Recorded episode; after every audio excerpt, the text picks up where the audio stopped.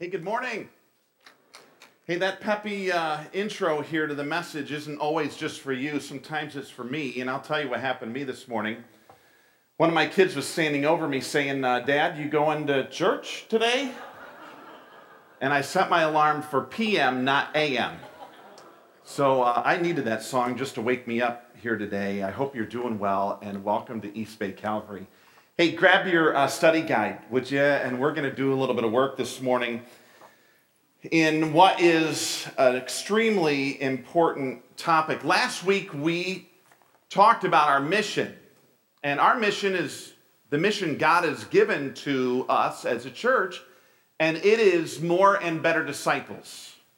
That's why we exist. We exist for the same mission as Jesus and that is to make more disciples and the disciples that we have to make them better, to make them more like Jesus Christ. And so we step in today's service, and I'm here to ask us the question what is your life all about? What's your life all about? What will you sacrifice for? What will you go all out for? Now, a few years ago, ESPN did an article on Michael Jordan, who's arguably the best basketball player of all time. The centerpiece of the article surrounded the reality that Jordan was turning 50 and was still wrestling with this passion for the game. And the title of the article was this Michael Jordan has not left the building. And Jordan's basketball career spanned 15 seasons during which he averaged over 31 points per game he ranked at the top or close in nearly every major stat and is still one of the most recognizable sports figures of all time, even 14 years after his third retirement, if you can believe it. He just couldn't give this game up, and he never considered himself the most talented player. Here's what he said he considered himself the most driven, the most passionate. And here's, here's a couple quotes of Jordan's. I want to give these to you, and I want you to understand how big this topic of passion is for us. Here's what he said It's consumed me so much, he said. I'm my worst enemy. I drove myself so much that I'm living with some of those drives still today. I'm living with that. I don't know how to get rid of it. I don't know if I could get rid of my passion. Then he admits the depths of his passion. Even at age 50, he said, I would give up anything to go back and play the game of basketball. And, and you, you sit here and you, you almost feel sorry for the guy. You know, here at the age of 50, 14 years after his retirement, he's, just, he's still not okay with the fact that he's not out there on the court. He's still not okay and he hasn't found the off button to his passion. It still exists even at the age of 50. And, and he, he says over and over and over again, if I could, I would. In fact, part of the article, someone asked him, Well, what would you do against LeBron? And he says, I'd love to go out there and take him on. He's still got it in him. So here's my question for you What's in you? What are you passionate about? What drives you day in and day out? And I'm going to talk to you here this morning about a very special passage of the Bible. It's 1 Corinthians 9. And if you would find in your Bible or your iPad or your phone or wherever uh, you want to look, find 1 Corinthians 9. We're going to work through this together. And in 1 Corinthians 9, the Apostle Paul steps forward and he says, I, I want us all to know my passion. He lays out his passion for us this morning. And I know he wants for us to have the same exact passion that he had burning inside of him 2,000 years ago. And we're going to talk about this. Here's something we're going to be doing a little bit later uh, in our time together. When I'm done with our discussion, or close to done, we're going to have a time for text message questions. And I would love for you to participate in this. If you have any questions, about uh, the message, any specifics about this topic that we're talking about, we want you to text those questions to this number on your screen 231 492 5673, and I will take them and try to answer them. Uh, if there's any difficult questions, we're going to have you dial, I think it's uh, 496 4977, and ask for Pastor Reist. And he will answer the difficult questions for you. Okay? So uh, do note that. But for today, 231 492 5673. And here we are in 1 Corinthians chapter 9, 19 through 23. Paul is passionate. And I don't even think I can explain it well enough today. Paul is absolutely driven to his core about people that are far from God. He's also driven to his core about people who are new to God. And then he's also driven to his core about people who are at risk. Those are the three groups we're going to be seeing today and how he ministered to them.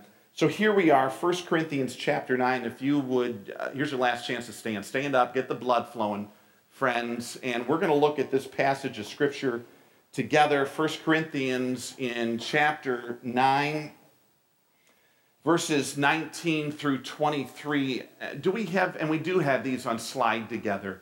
Um, would you read this passage with me? And uh, we'll discover what he's talking about here in just a moment. Let's read this together. Though I am free and belong to no one, I have made myself a slave to everyone to win as many as possible. To the Jews, I become like a Jew to win the Jews. To those under the law, I became like one under the law, though I myself am not under the law, so as to win those.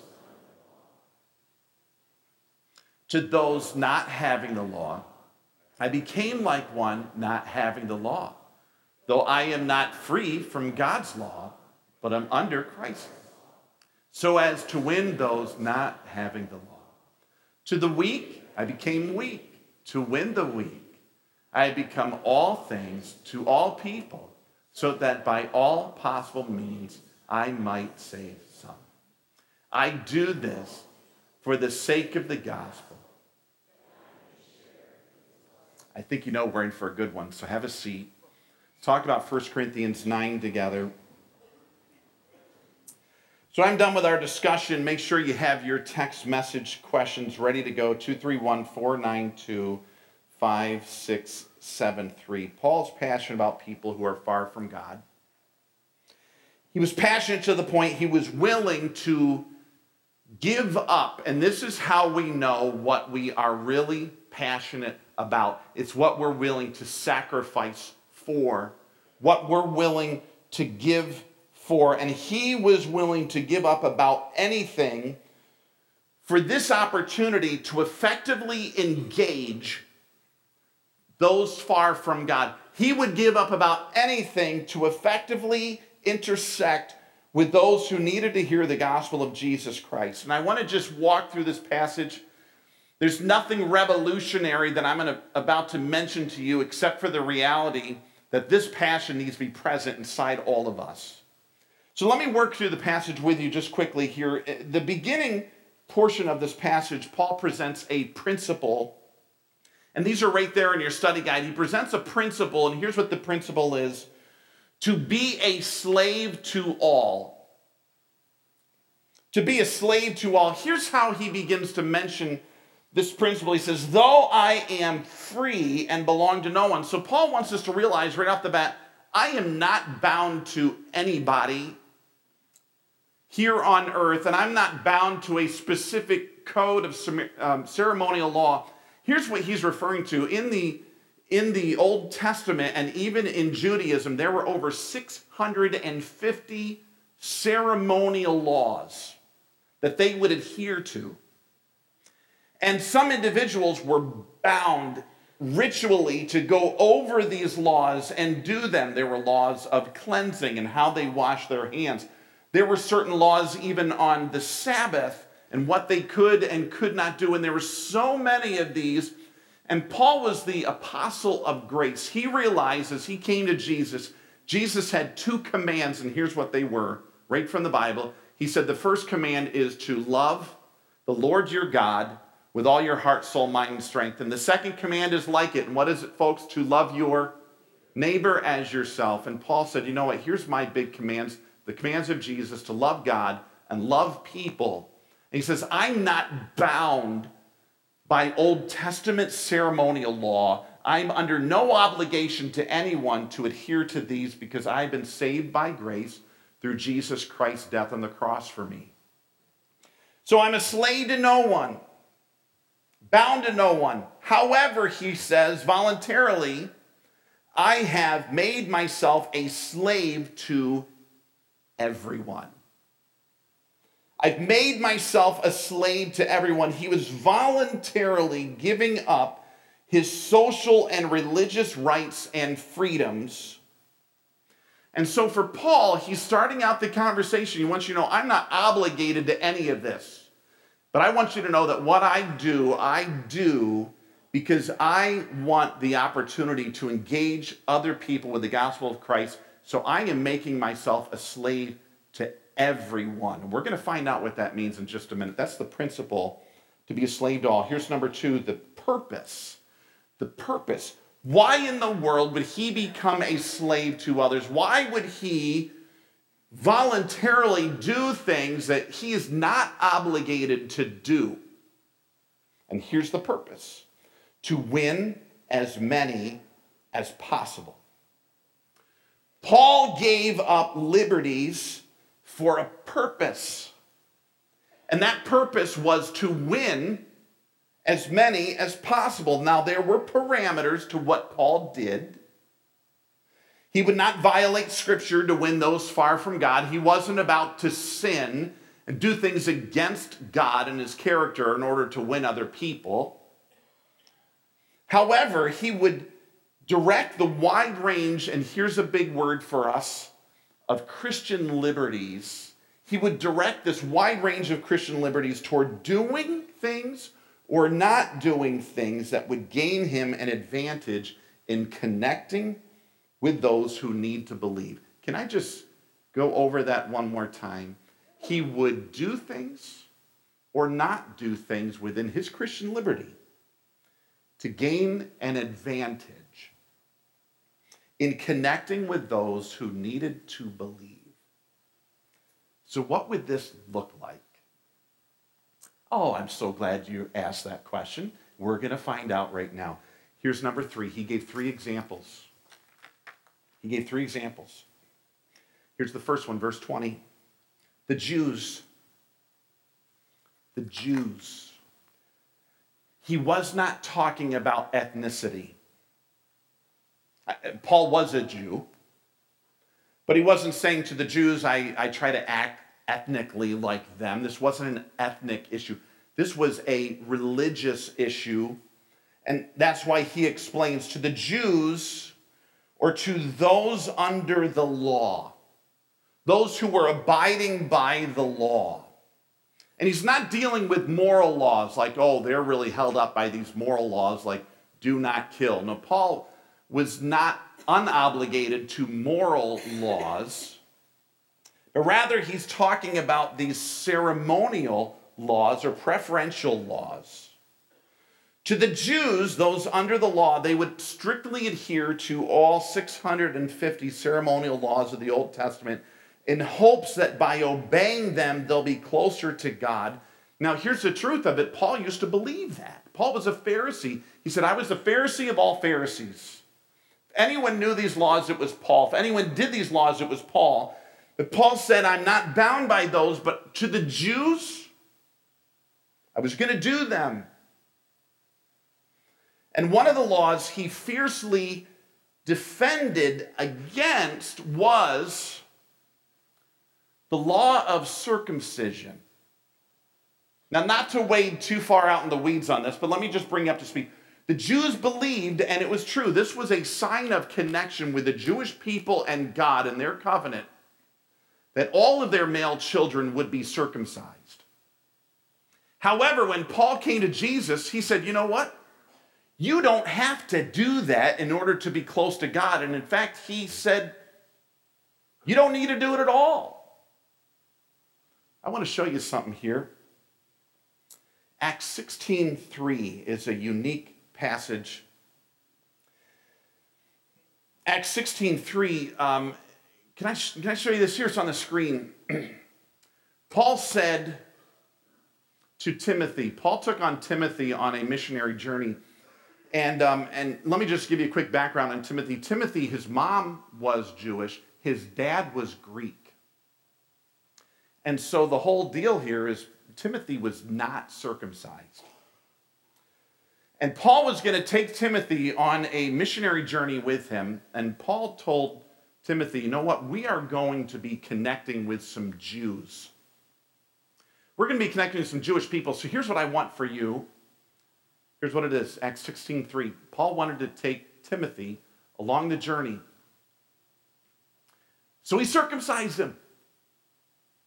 Because of the Jews who lived in that area, because they all knew his father was Greek.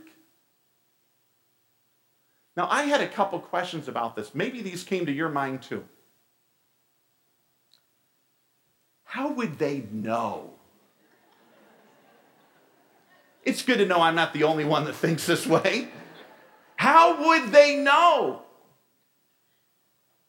I mean, if I were Timothy facing surgery for the cause of the gospel, I'd probably just say, hey, Paul, this is just between you and me, okay?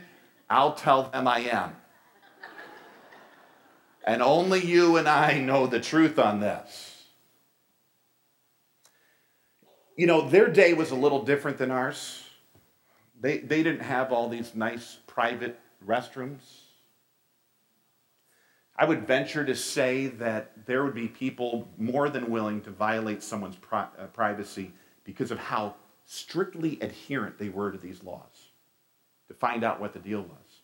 And the other one is they're a little bit more bold face in that Middle Eastern culture than what we are here in the United States. We're all like, hey, what's your business is your business, and what not over there. They'd come right up to him and say, hey, here's the deal. We know your dad's a Greek. What's going on?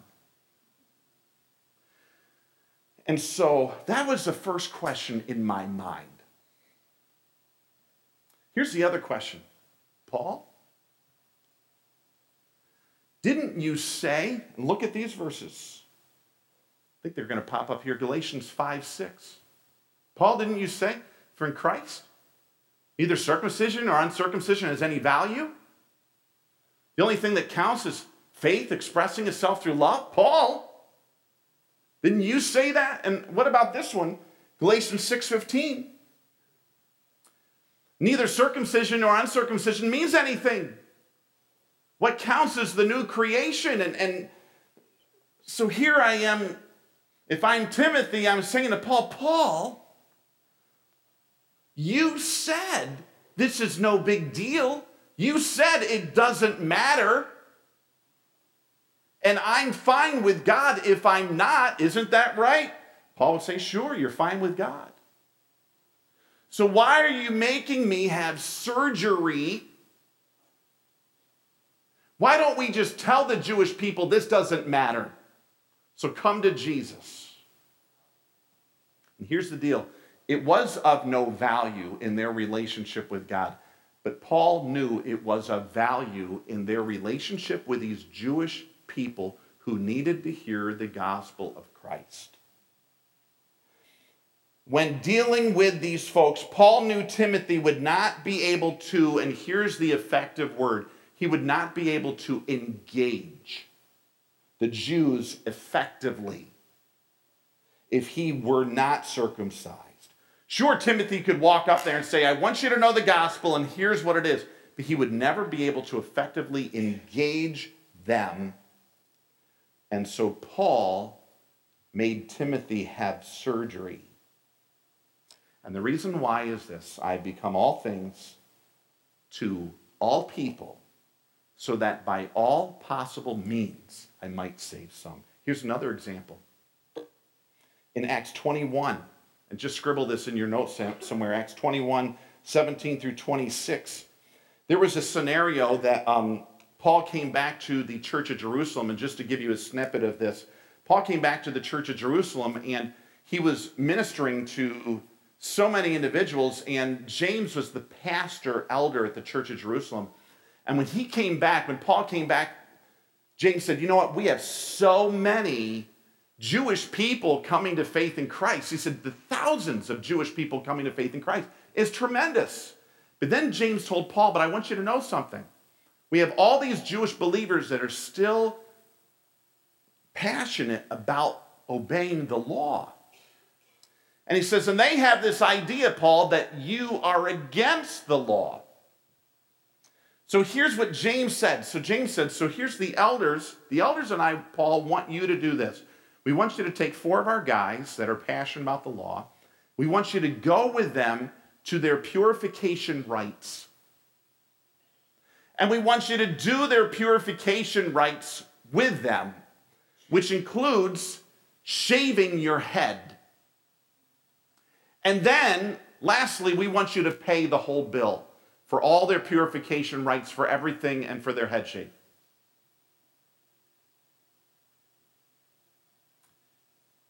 If this were the Apostle Brian, I would probably say to those elders, Do we have to obey the law to come to God? And they would say no. And I said to them, Why am I trying to obey the law? Why do we tell these people, forget the law, you don't need to do this, and stand on our rights? I want you to see what Paul does. Acts 21 26. The next day, Paul took the men and purified himself along with them. Then he went to the temple to give notice of the date when the days of purification would end and the offering would be made for all of them. So we saw with the circumcision, Paul cared about those far from God, people that are away from God, those Jewish people that were solely relying on the law and on circumcision for their salvation. Paul cared about them enough that he told Timothy, we're not going to connect with them unless you do this. And Paul made him have surgery. And then there was those that were new to God, that were still obeying the law. And Paul realized, you know what? In order to engage with them, I will go ahead and participate with them in their purification laws, even though I have no obligation to this. And I'll even get my head shaved and pay their bill. Because I want to be able to engage with them with the gospel of Christ. And Paul said right out, I will be all things to all people, so that by all possible means we might save some. And that's one big group that he dealt with. Here's the two others the Gentiles. We're going to move through these because your text message questions are going to be coming soon, and maybe they are mulling around in your mind right now. What text message questions are you going to have on this one? Here's the next group. He said, To the Jews, I became like a Jew to win the Jews. To those under the law, I became like those under the law, though I myself am not under the law, so as to win those under the law. Here's the second group, verse 21. To those not having the law, and that is the ceremonial law, so the Gentiles, they didn't need to do any of these ceremonies. It wasn't a part of their religious fabric. He said, To to those not having the law, and then he says, though I am not free from God's law, the moral law, but I'm under Christ's law, he would be like the Gentiles to win those not having the law. Here's two sides of it. To seasoned believers and people that have been a part of church for a long time, we often feel better about giving up freedom to reach those without Jesus. I'll go along with the more restrictive things to reach those far from God, like Paul did with the Jews. However, sometimes it means this one's harder for me exercising freedoms that I otherwise wouldn't do in order to engage with and focus on those outside of Paul's family, outside of the family of God exercising freedoms. This is a toughie.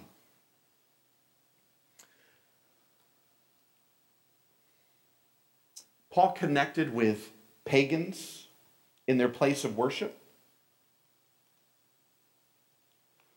And although he would not engage in sinful things, there were things he could do to better engage them with the gospel of Christ. Now, trust me, as a lifelong Jew and Pharisee, these were not things Paul was used to doing. He probably never did some of these things his whole life, but he exercised his liberty so as to have a better opportunity and platform to share the gospel with others. I'm going to give you a couple. What are liberties that we may exercise to have a better opportunity and platform to share the gospel with others? Let me just launch out into the sensitive areas Um, I have participated in something here in Traverse City that I've never done in my entire life. In fact, I was grown up that this was wrong. There is a swing dancing group in Traverse City. I've never danced a day in my life. Then one day, some sinners, I mean church members, invited us to go to this community event.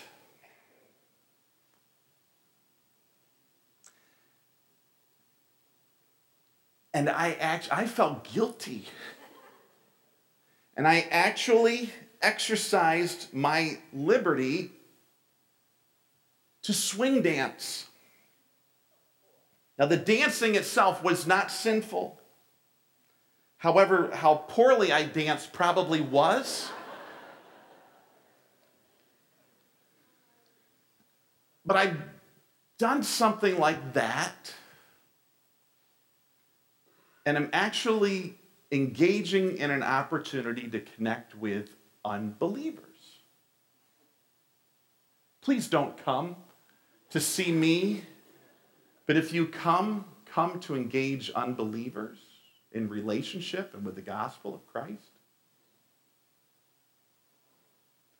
There are some missionaries I knew who, and this is even more sensitive, who never ever drank in their entire lives. They never drank alcohol, ever. And they went to a country in which drinking was the norm for everybody, even young people. And they realized if they were to ever engage these people, they may have to do something they've never done. Obviously, they don't get drunk. But they realized in order to engage these people, they may need to do something they've never done here in the States. Rather than taking a stand against people on a preferential issue. And they actually participated with them. And then when they came back to the States, they didn't drink. I'm going to give you one more. Tell you about the first day I ever wore jeans to church. I had invited some people from the community to come to church for our Easter service in New York.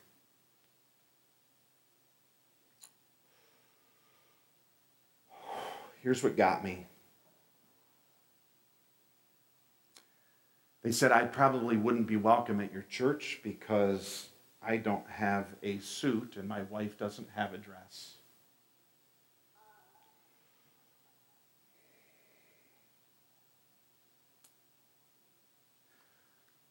So I started to tell him, I, I was thinking in my head, you know, I'll tell him, I, I'm sure there'll be others at a church that don't have a suit or dress on.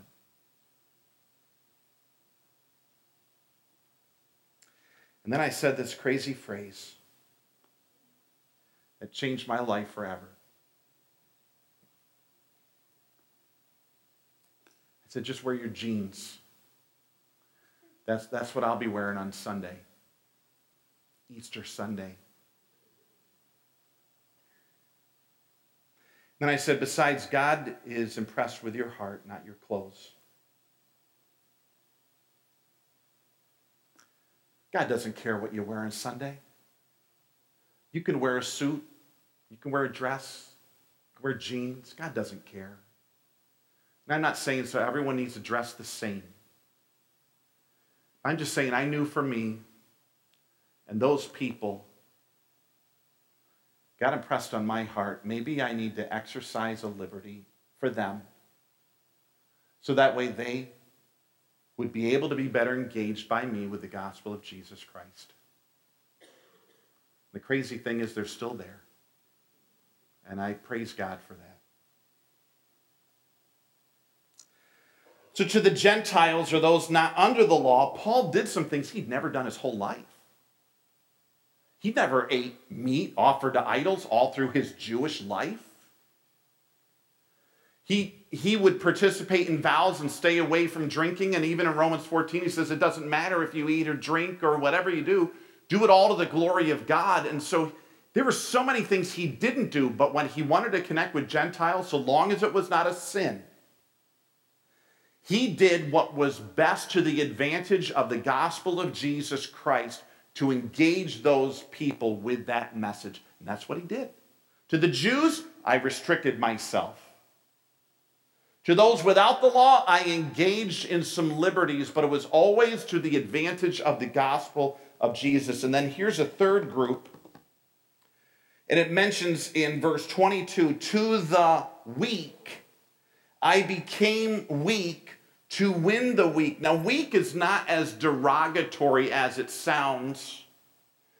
These were issues of a weak conscience or developing conscience. And so these are people, the apostle says, are those who are falling away because they haven't figured things out. They are more susceptible to falling away. I, I would like to call these people at risk, at risk believers. So we see he connected with the unbeliever, those without God who are far from God. He connected with the new believer in that he did these ceremonial rites, even shaved his head. And here he's connecting with the at risk believers, those whose consciences haven't fully developed in their faith in God. They may not be as strong and they may be susceptible to falling away. And so here's how the apostle engaged the weak. He said, I would become like them, I would connect and engage with them. And when I look at today's at risk believers, I'm curious in your mind, just formulate who would be most at risk? Who do we see in our churches today, believers that are most at risk and susceptible to falling away? And I'm going to tell you who I think it is.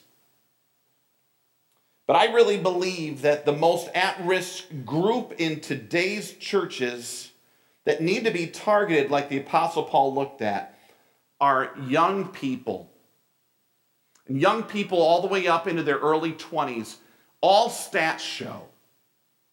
All stats show that young people may come up through church and they go through their Sunday school and they go through their youth programs and they get in their late teens or early 20s, and guess what? They're gone.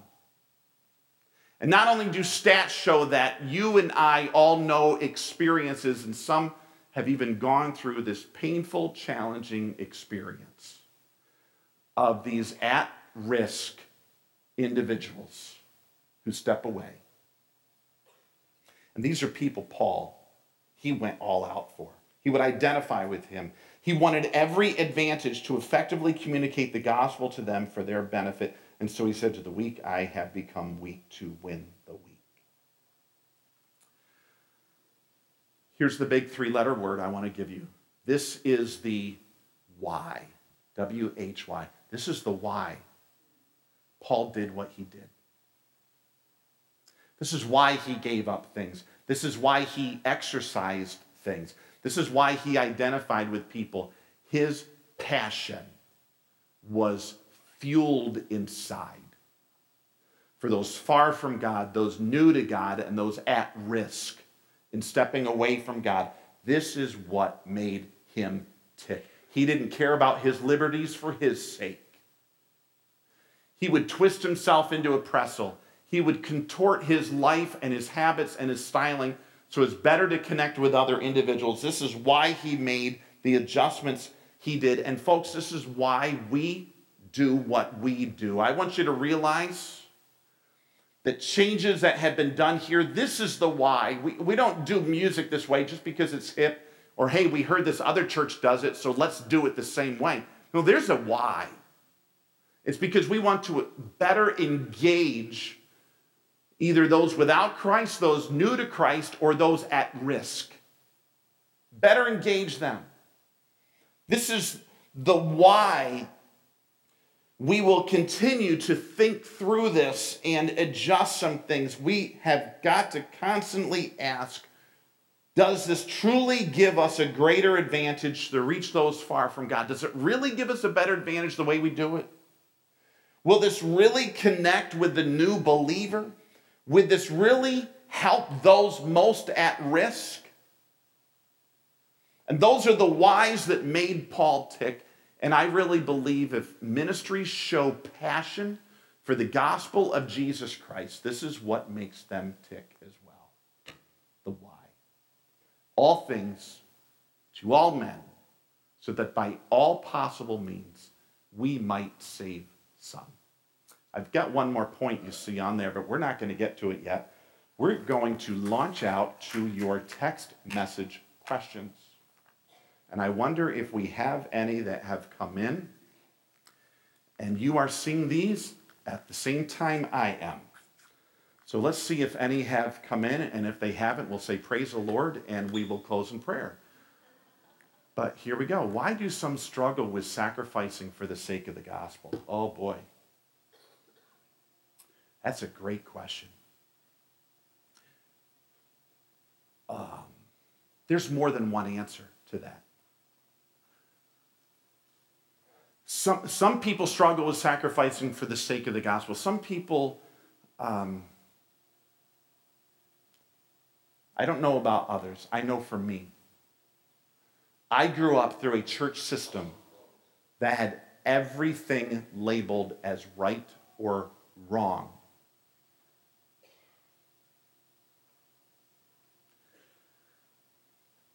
preferential things. I grew up in a church system that knew the exact length of hair that God wanted you to have as a man, the exact wardrobe you were to wear, the exact distance that you could stand to a microphone, that you could not hold a microphone in your hand, the exact specific translation you needed to use, and on and on and on and on. And, and so some individuals, and I'm, I'm, this may not even be you, this was me. I grew up thinking this was sin.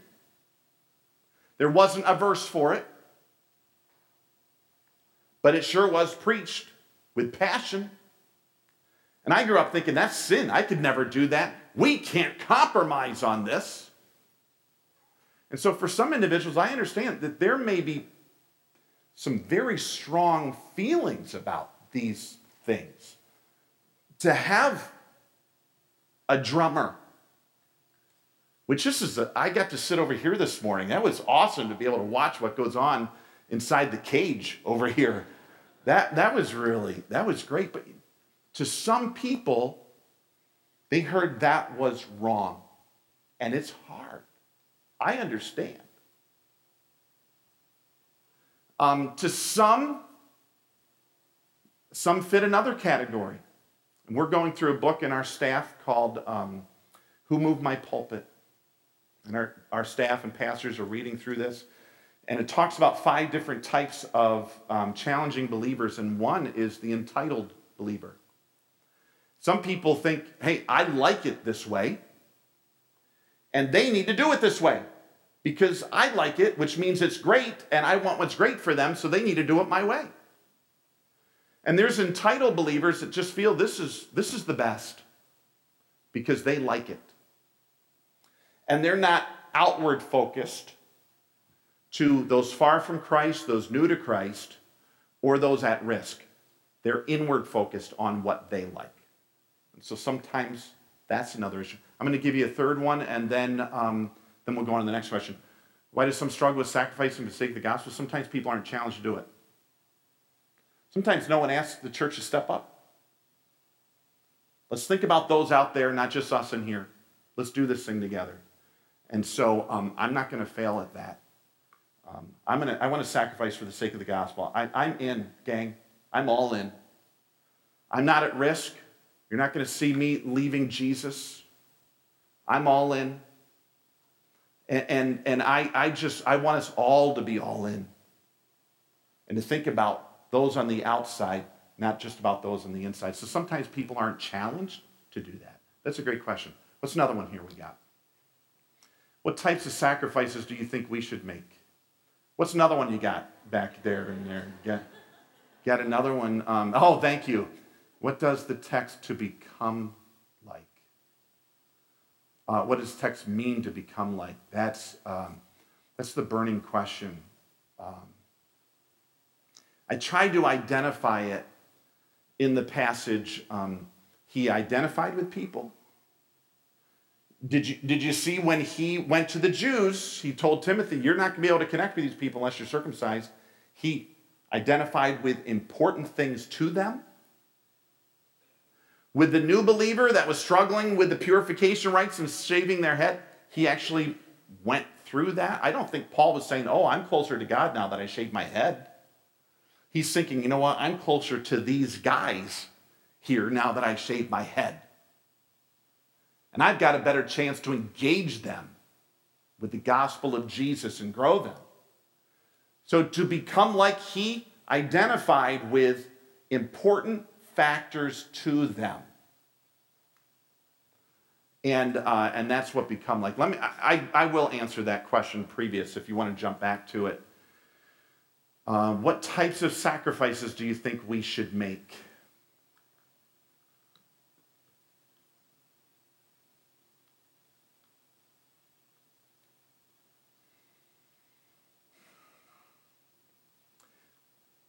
I want to, uh, number one, I think we already are making some.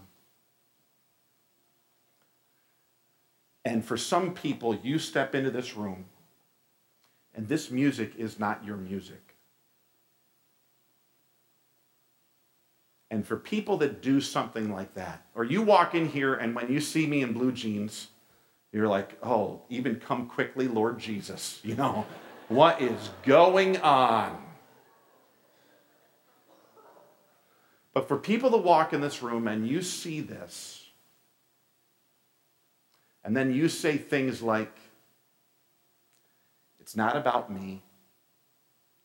It's about the gospel of Jesus Christ. And for people that sacrifice like that, I say thank you so much. I applaud you.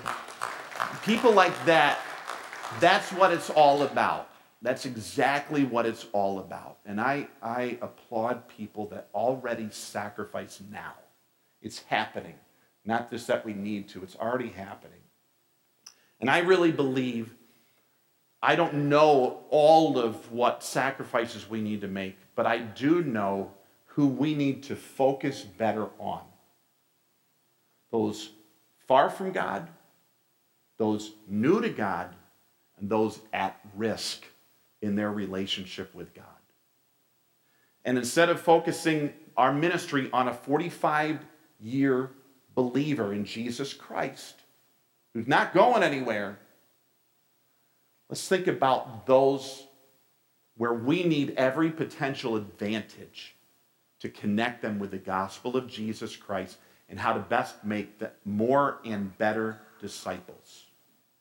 So, what sacrifices? I, I think we need to strategically think through, especially our children's and youth ministry we have we do things with excellence.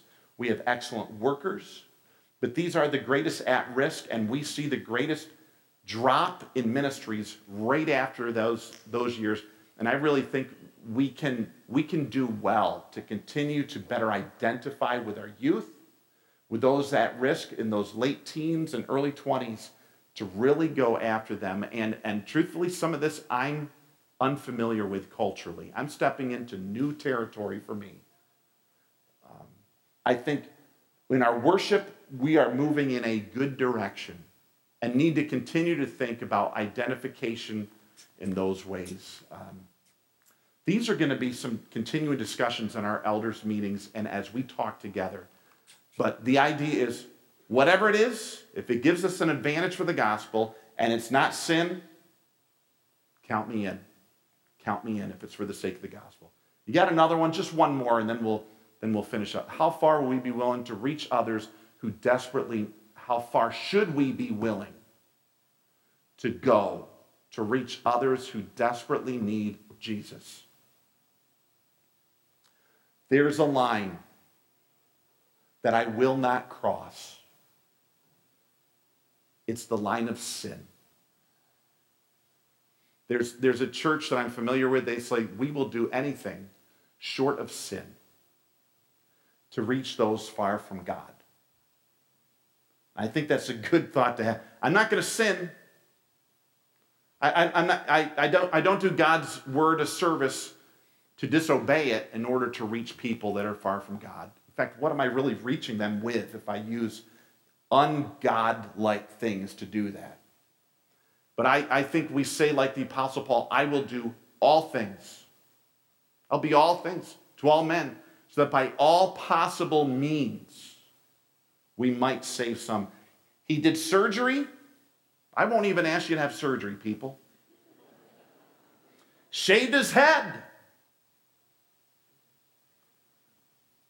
I think we can tweak things we do, and it won't be nearly the sacrifice.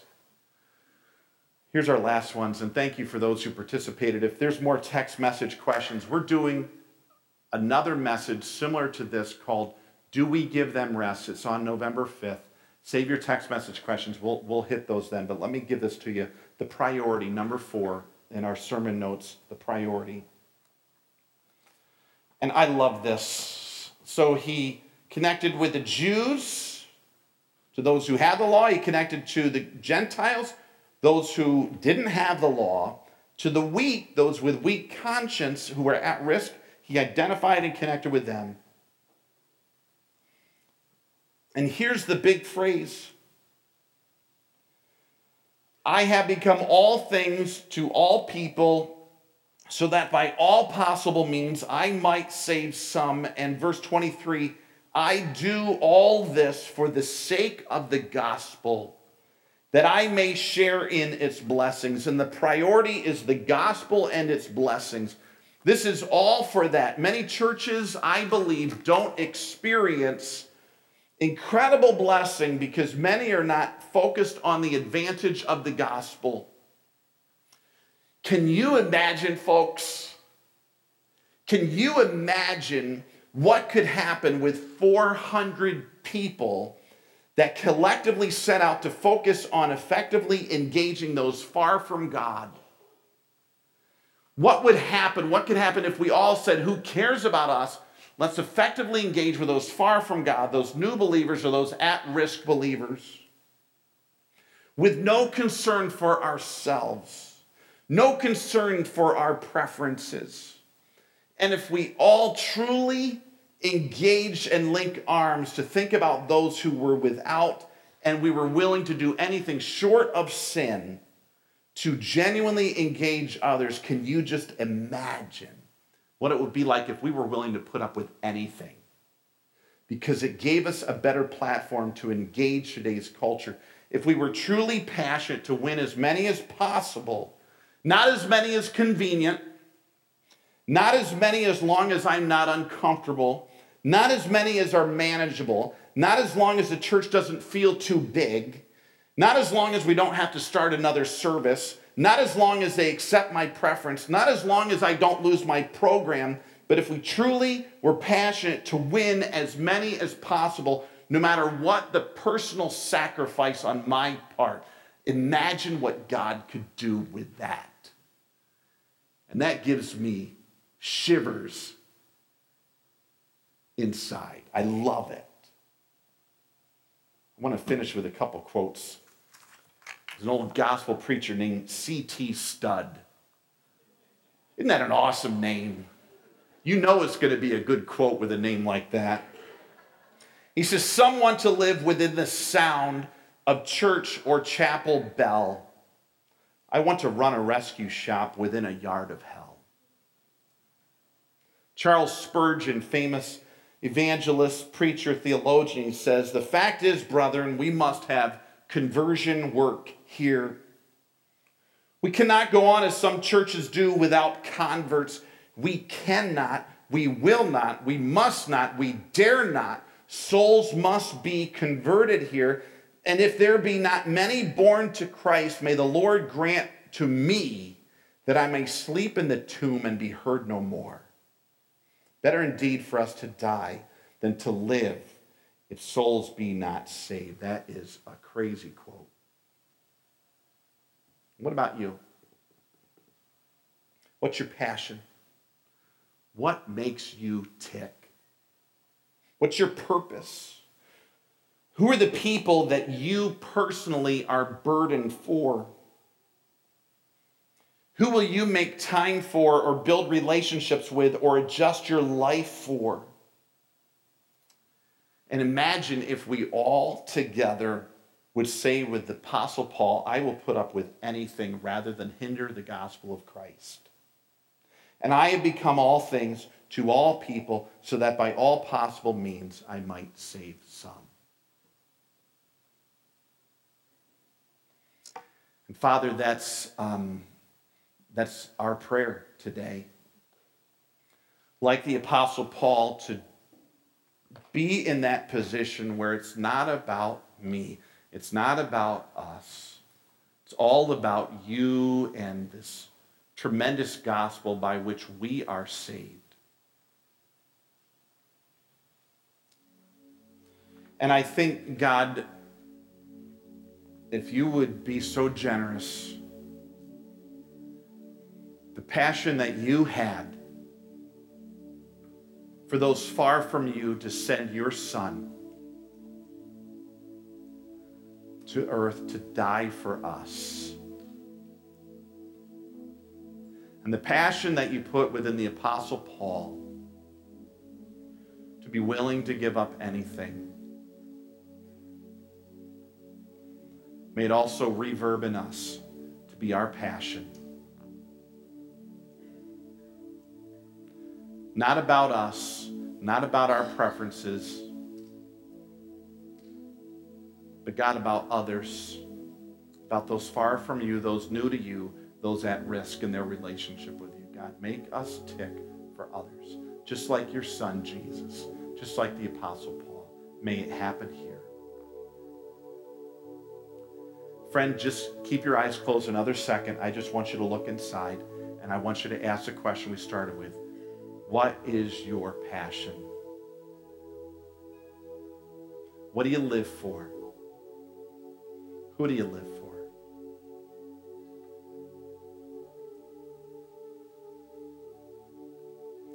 And answer that. And if there's anything that needs to turn around, do it. Give it to God. Be willing to sacrifice for the right cause. Share it with Him right now in a moment of silence. All things to all people by all means, we might save some. One last quote for us. Charles Spurgeon said, As sinners be damned, at least let them leap to hell over our dead bodies. And if they perish, let them perish with our arms wrapped around their knees, imploring them to stay. And if hell must be filled, let it be filled in the teeth of our exertions. And let no one go unwarned and unprayed for. Now that's passion, folks. That's passion. I don't think the Apostle Paul ever found an off switch to his passion for those far from God. God showed us his passion for us, and that he sent his one and only Son, Jesus, to die for us and we show our passion for the gospel with what we are willing to sacrifice for it. Think about it. What are we willing to sacrifice for? Hey, God bless your day. So good to see you. Be praying for our church, be praying for our growth, be praying for our willingness to sacrifice. And we'll see you later this week or Sunday or at Swing Dance. God bless you.